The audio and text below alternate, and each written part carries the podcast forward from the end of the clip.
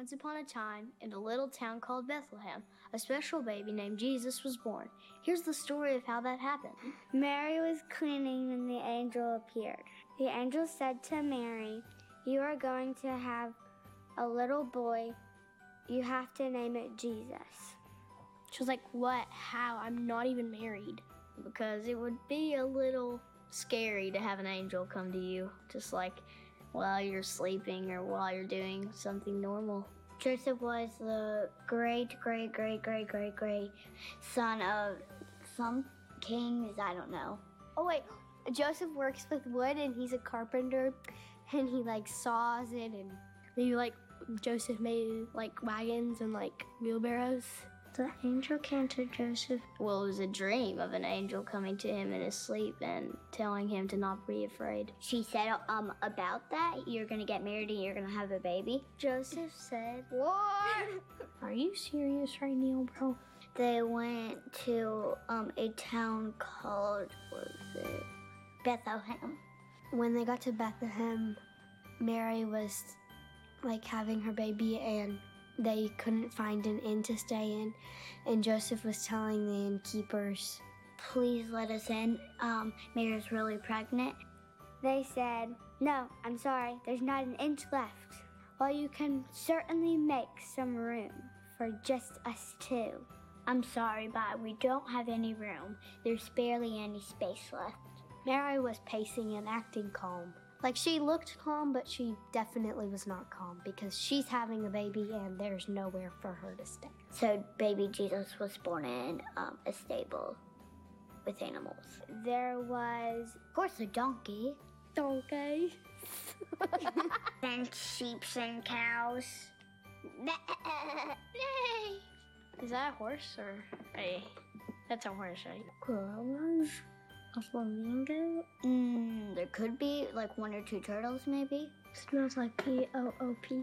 Cow smell awful. It's gonna smell even worse than that if you know what cow smells like. Sticky. Angels visited the shepherds and they were like, "What is that?" It was very bright. Ah! They said, Mary's going to have a baby. Jesus is here or something like the Messiah? Right. Go to the barn in Bethlehem to see.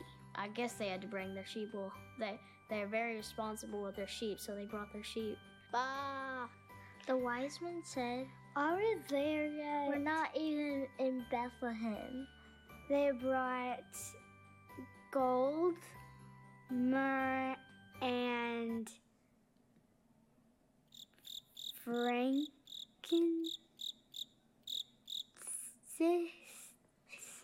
I don't know how you say it. Golden treasure.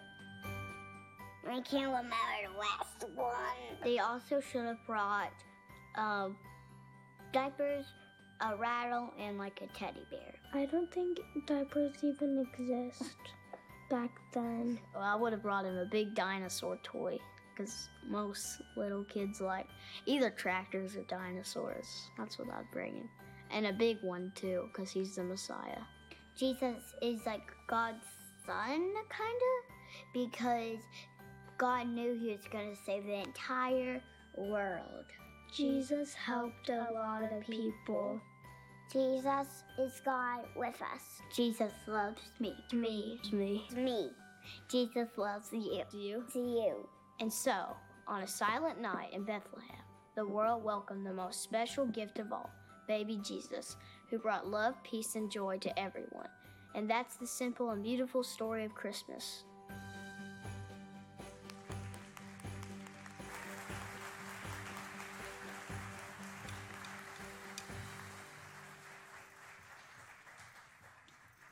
Yet another example of everybody coming together and making something super special happen. Merry Christmas, guys.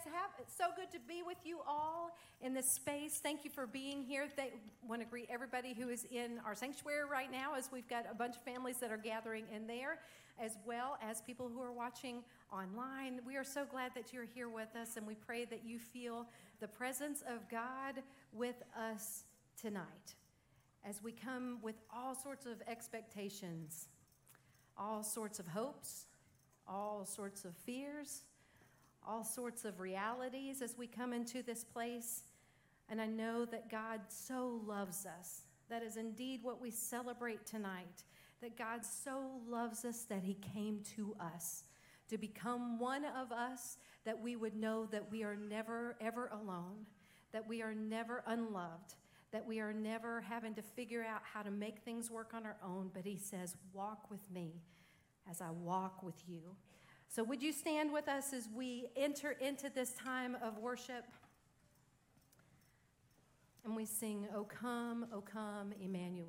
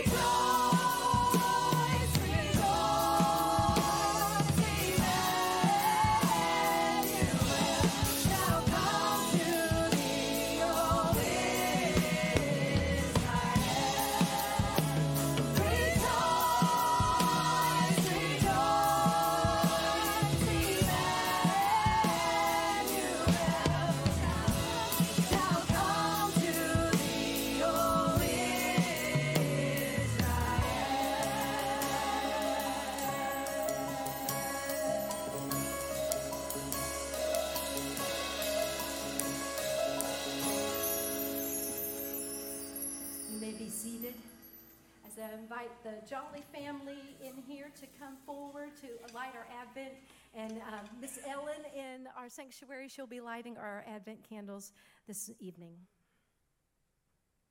Merry Christmas. Merry Christmas. To a people longing for hope and yearning for deliverance, Prophet Isaiah declared, "The people who walked in the darkness have seen a great light. Those who lived in a land of deep darkness, on them a light has shined. For a child is born for us, a son given to us. Authority rests upon his shoulders, and his name is Wonderful Counselor, Mighty God, Everlasting Father, Prince of Peace." Today we come seeking hope, peace, joy, and love, and we find these things in a child, God made flesh as a baby in a manger, a baby who is both the beginning and the end of our salvation. who dwells with us even now, our Emmanuel, God with us.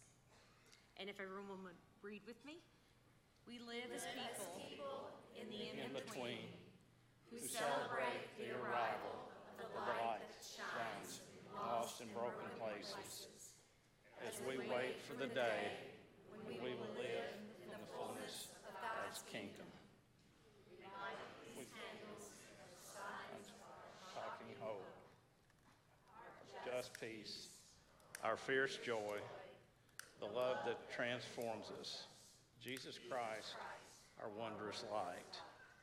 As the light of Christ enters the room, got it. Nailed it. As the light of Christ enters the room during the next song, may it remind us of the light burning in our heart that guides us, comforts us, protects us, and tends to us in all seasons and circumstances, reminding us that day and night, in the light and in the darkness, God is with us. Our salvation has come. Amen. Yeah.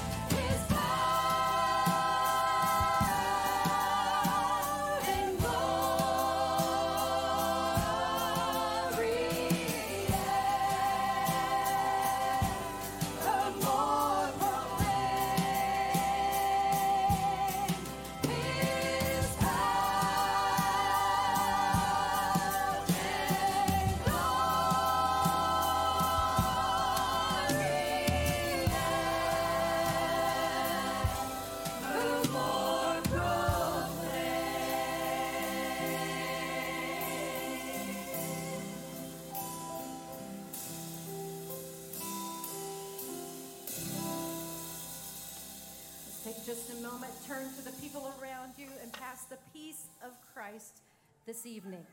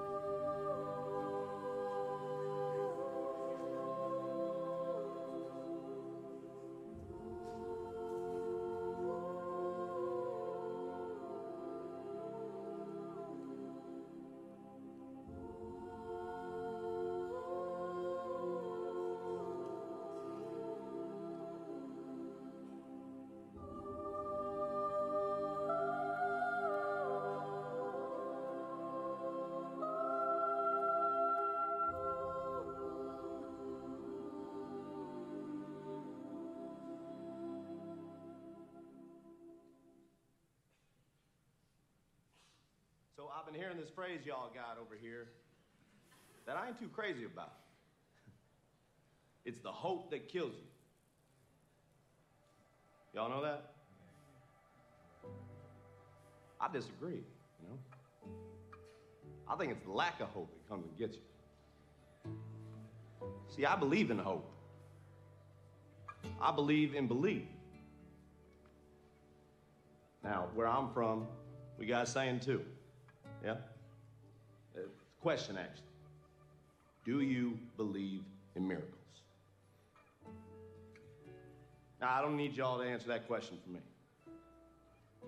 But I do want you to answer that question for yourselves. Right now. Do you believe in miracles? And if you do, then I want y'all to circle up with me right now. Come on, let's go. Do you believe in miracles? It's really the question of Christmas. And before I get into too much, I just want to tell you how grateful I am that you are here. I said this at our 11 o'clock service, which seems like a long time ago. It's been a wonderful day. And I hope it has been for you too. I said, you know, we're at the stage where like we are sort of two-thirds of an empty nest, so it's not Christmas till everybody's home, and so like we're there, and so some of you kind of have those things, whatever it is, you know, we're in the midst of, is it Christmas or does it feel like Christmas? It feels like springtime maybe, so it's a little bit challenging. Wherever you are on that, I just trust that God's at work in that. But there's a piece for me too, and maybe you feel the same way. It's not Christmas until we do this. And it is like this wonderful family reunion of just wonderful, wonderful people. And so I'm grateful for you. I'm so grateful for you and for the chance to do this with you and to ponder really how what we're celebrating tonight actually matters. And as we think about that as a miracle, the miracle of the incarnation, the miracle of God with us, the miracle of divine possibility and human potential put together in Jesus and then spread as a revolution of love to the world. We lit the candle that said love is important. It's the strongest thing, and we believe that there is enough. We light a candle to say that love is enough and that there is enough love. And then we ponder what it means to believe that. In the miracle of God with us, in the miracle of what happened in Bethlehem. Did you love that video? So grateful for our folks who put that together. And we have been talking about miracles. And, you know, at Christmas, you almost suspend belief a little bit. Where we're able to believe things that maybe we don't normally. We believe on miracles on 34th Street, or we believe that reindeer fly, or you count the one that got hit by the Christian's car this week. Sorry, Rudolph. Or Frosty the Snowman. You know, we believe in things that are sort of unbelievable. And at the same time, on the church side of things, we believe, we talk about other miracles. We talk about the miracle of hope. and what it means to have like a hope inside of you that's not just a thing dependent on external circumstances, but a hope that you carry inside you that then changes those external circumstances. Or the miracle of peace, when we look at the world and we think, how in the world could there be peace? We're asked, do we really believe in that miracle, that there can be wholeness inside of a human being like me, such that it begins to bring peace to the world? Last week in church, we talked about joy. And we don't necessarily think of joy as a miracle. It's almost like this kind of side thing. But what if there were enough joy that would be the response, the miracle response to all the ugliness in the world, and we overcame it with joy rather than anger? That sounds like a miracle. The question of Christmas is, do we believe in those miracles? And there is a role for belief to play in this as we think about how those miracles happen first in us. The question is, do you believe in miracles? Because then if you do, then you begin to act like you do. You begin to act out of that and trust it and don't give up on it. I have to admit, I've not always known what to think about miracles. Maybe you feel the same way. When we showed that clip at our 11 o'clock service, by the way, do you believe in miracles? And one of the kids in the crowd shouted out, yes, like really loud. Rhetorical questions, sometimes dangerous. Some of us maybe don't find belief so easy. Or maybe there's a season of life where it seems so easy, and then there's another season or there has been a season where it doesn't seem quite so simple.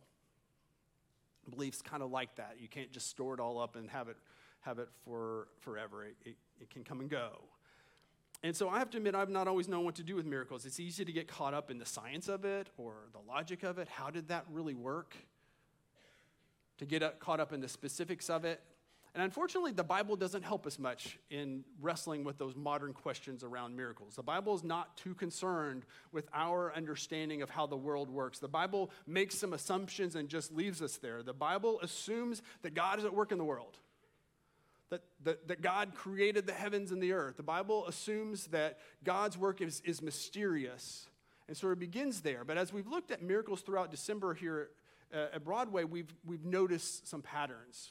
We've told some stories, and I want to think about those tonight as we come to the greatest miracle of all.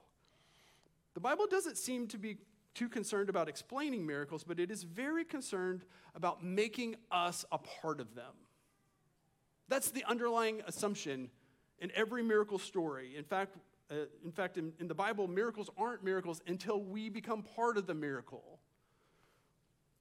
When Jesus fed 5,000 people, it was just as the miracle of an ordinary lunch with 5 loaves and 2 fish. The disciples are at the point of wondering what's going to happen. People are going to get hungry. Let's send them away. Jesus says, no, you give them something to eat. They round up a little boy's lunch. And then the miracle happens, not when Jesus holds it up in front of people, but when he does that and then hands it to the people, to the people around, the disciples, and then to the very people themselves who become part of the miracle. It's such almost a silly thing. It's a miracle over lunch, but it shows that God can provide.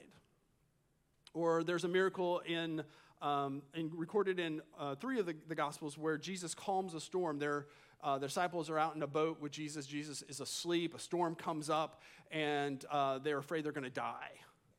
And they wake Jesus up, and they're again, that sort of crisis of belief. Jesus, don't you care that we live or die?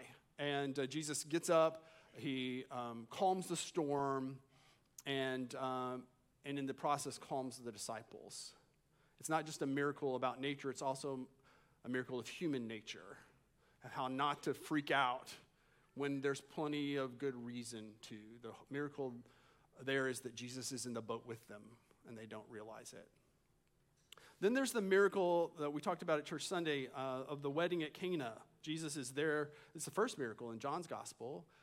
He's there just as a participant in a wedding feast, and they run out of wine, which is a terrible thing to have happen because it's a point of shame and because celebration is important. And so in a moment of scarcity, Jesus does something miraculous. He turns water into wine. But there again, at that moment where it could have been a terrible thing, it turns into a wonderful thing. A scarcity thing turns into abundance. and people get drawn up into the miracle of joy, the miracle of celebration. What we learn about God from miracles is that it seems very important that we become part of that miracle, and that the real miracle happens not first out there, but in here. The real miracle happens inside of us that then begins to change the world around us. And the challenge then is to live like that is true when it seems like it's not. It wouldn't be a miracle, would it, if it were easy? It wouldn't be a miracle if there weren't that kind of moment where you think, I don't know if this is going to work out. It wouldn't be a miracle if it didn't require belief. The challenge is for us to live like there is a Prince of Peace even when it doesn't look like there's peace on earth. The challenge is to trust that joy is possible even when we're grieving, even when we're going through loss. And it is maybe kind of a point to stop and say, you know, each Christmas we have people who are doing that, grieving the loss of somebody for the first time they're celebrating a holiday. This week, our pastor, Christy Allen's father, died unexpectedly. And so there are a lot of you that we are praying for, we're sending cards to, and we're lifting you up and remembering you as you wrestle with the challenge to believe that joy is possible even when it's really hard. The challenge is to hope when hope seems utterly ridiculous. And this is the miracle of the incarnation, because nobody looked at Israel in the time of Jesus and said, the time is right. Aha, this is the thing we've been waiting for.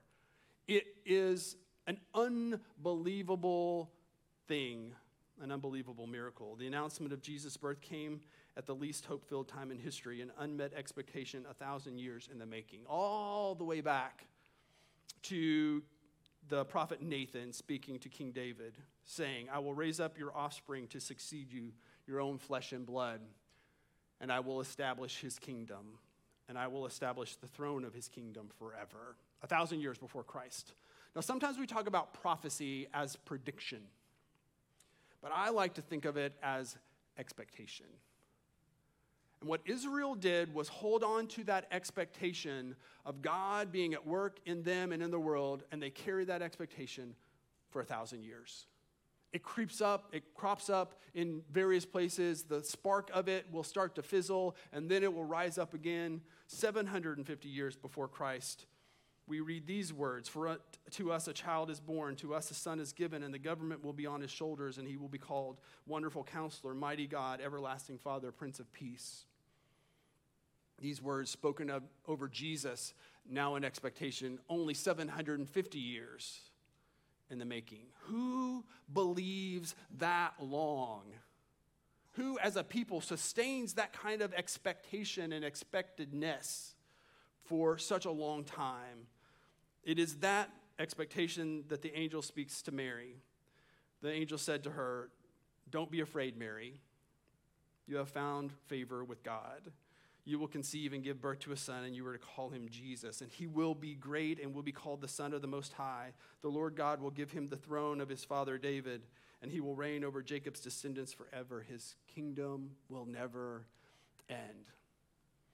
And from Mary on, people become now part of the miracle. And how did Mary enter into that miraculous turn of events? She did so simply by believing. May it be to me as you have said. It's sort of like, well, okay, if you say so. Maybe isn't even necessarily a bold declaration of faith. It is simply the courage to believe. And Mary then, person by person in the story, becomes part of the miracle. We become now part of the miracle. And the Bible ends expressing the same expectation. In Revelation 11:15, words sung at Christmas every year as part of Handel's Messiah, that same expectation, the kingdom of this world has become the kingdom of our Lord and of his Messiah, and he will reign forever and ever. The Bible seems determined not to give up on that miracle. And it seems determined not to give up on us being a part of it, brought into it. And so today we're asked to believe in the miracle of God's love that can save us.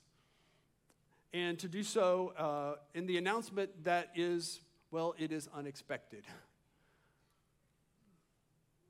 One of the most unexpected places, Bethlehem. There are many of those places that exist in our world today where our belief matters, and we can get caught up in how miracles work, or we can get drawn into them and trust that God's at work in us and in the situation, and then be called into the revolution of love, the call of love, the sacrifice of love that comes with it. One of the places where that is the case is in the well-being of children in Kentucky. Well, almost 1/4 of children in Kentucky live in poverty. Almost half of them live in households that would be considered low income. So our children, a good portion of our children in Kentucky, are at risk. And, you know, part of the deal with miracles is to believe that something can happen when it seems like very little has or will. We know that less than half of our children are kindergarten ready, and more importantly, perhaps half of our children in Kentucky are not proficient at reading when they go into the 4th grade, which is one of the ways that we predict the capacity needed for incarceration as adults. 5% of our children in Kentucky are in foster care, and it is in the news right now that we have major challenges with our juvenile justice system. But we also believe that miracles are possible, and that it's important that we believe in belief as we think about Kentucky's most vulnerable children. So tonight we're going to take up our special Christmas Eve offering in a little bit, and there is a special offering envelope for that if you want to make a gift to that. And if you want to make a regular gift to the church, don't put it in this envelope, but if you want that to go to the children's home, the United Methodist Children's Home, put it in here as we come to our offering time later. And I just want to tell you that this is a choice that we made months ago to be part of the miracle as we think about what can we do. And so often people will say the church should be doing something, and it's true. The church should be doing something, and the truth is also the church is us. And the truth is also the church very likely already is doing something, and it needs us to get behind it. And that's the case with vulnerable children in Kentucky. We've been working with those kiddos for 150 years. The Methodist Children's Home began during the time of the Civil War because of orphans after the war. And we have been in that work ever since. I visited the children's home this fall. And we do a lot of things, but in the residential services, because it is called a home, there are pods where 6 or 8 young people who basically have worked their way through the foster system and there's nowhere else. They have a pod, and there's somebody who's there with them 24/7. There's somebody's job to be love with flesh on it, to be part of the revolution of love that we believe in and announce at Christmas. There's somebody's job to be there present all the time. Somebody skilled, somebody who is called to do that. Just one example. We have transitional housing for young people who are becoming adults. We have mental and behavioral health in schools. We are the major provider of preventative juvenile justice programs, so that we're trying to keep kids out of the juvenile justice system, out of incarceration, because we know their outcomes go down dramatically if a young person goes to prison, and we're the ones doing that. We're also helping with children that are left at the border through a program called Caminos. And we work with adoption. One of the connections that we have to the children's home, when we were adopting, we interviewed the children's home folks, and they said, you know, why don't you look at the Guatemala program? And that little piece of guidance, that because they're in it, changed the course of our lives.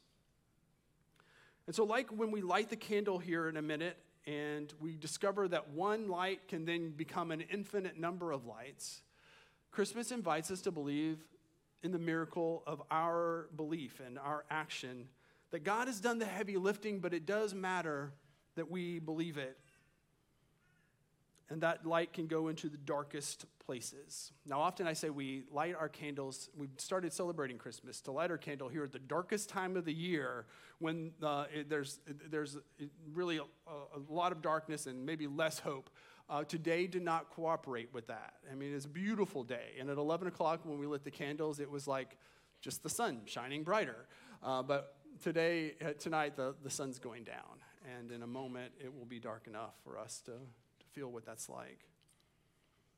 But when that light comes to you, it comes with a challenge, doesn't it? to believe in that miracle and to believe that you have become now part of it. This picture is of a manger. Not that one. And we believe that in that unexpected place where it made really little sense to hope, the true miracle happened. And that forever, God's pattern of miracles is now made permanent. Divine potential and human possibility, forever brought together in Jesus, who is that wonderful counselor, who is that Prince of Peace. Ordinary humanity united with divine possibility that now involves us. And so as we give in our offering tonight and as we think about that light that's about to come, I invite you just to pray for a second. And as we pray, to ask that simple question, do I believe in miracles?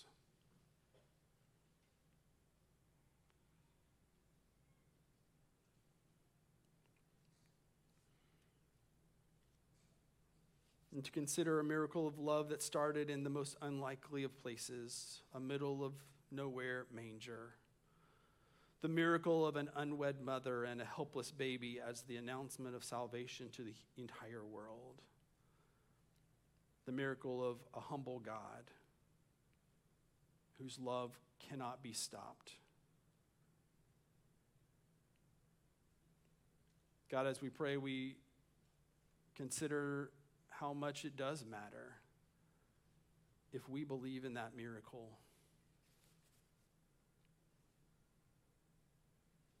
We consider that it matters to you that we become a part of it.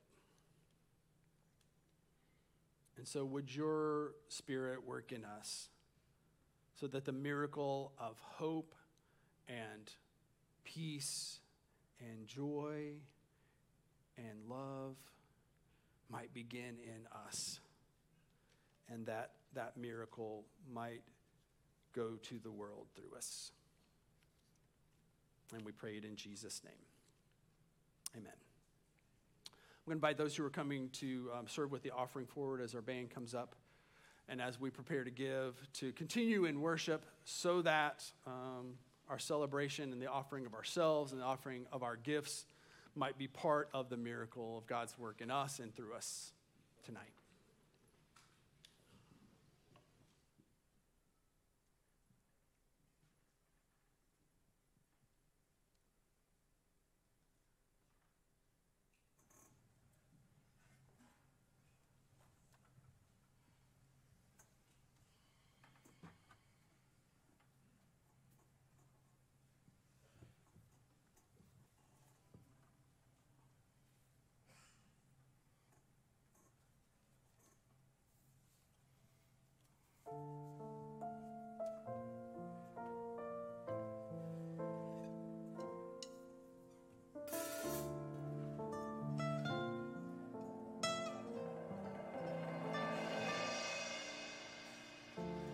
Still a mystery to me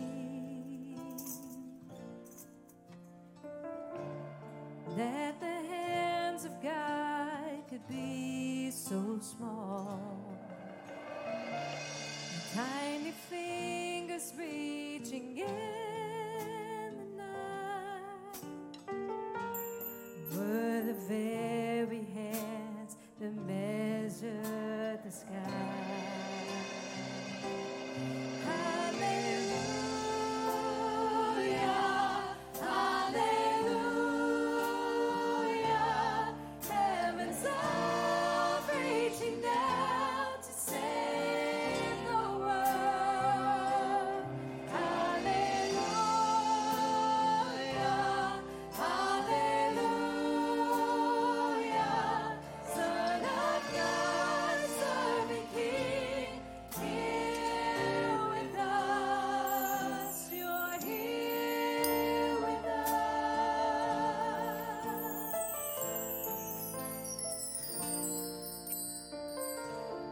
Still a mystery to me.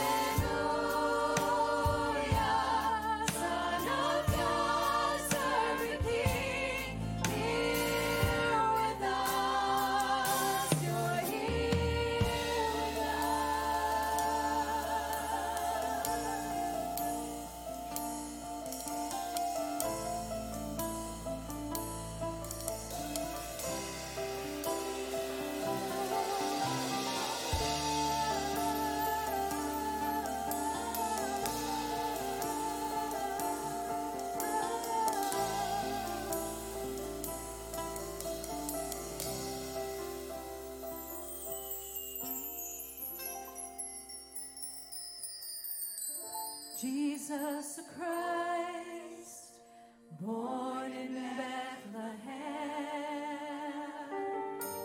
a baby born to save the soul of man. Hallelujah,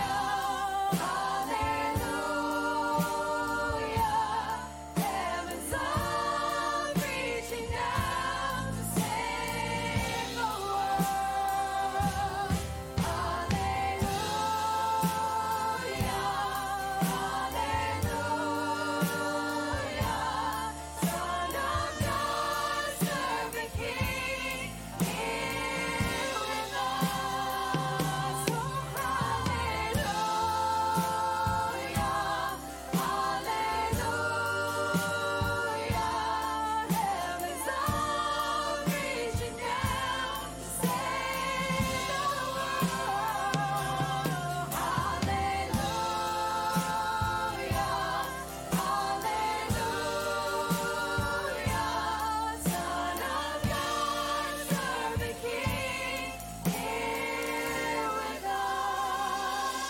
You're here with us.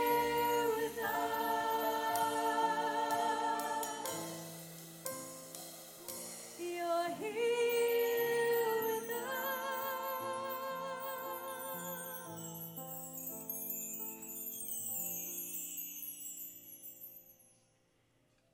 Tonight, as we light from the Christ candle, we join in the expectations of the millennia, the expectations of the people Israel, the words spoken by the prophet Isaiah on those walking in the land of deep darkness. A light has dawned.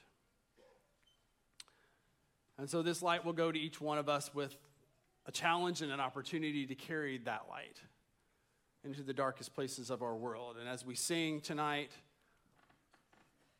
maybe you'll offer up a silent prayer. And perhaps most importantly, renew your belief in miracles.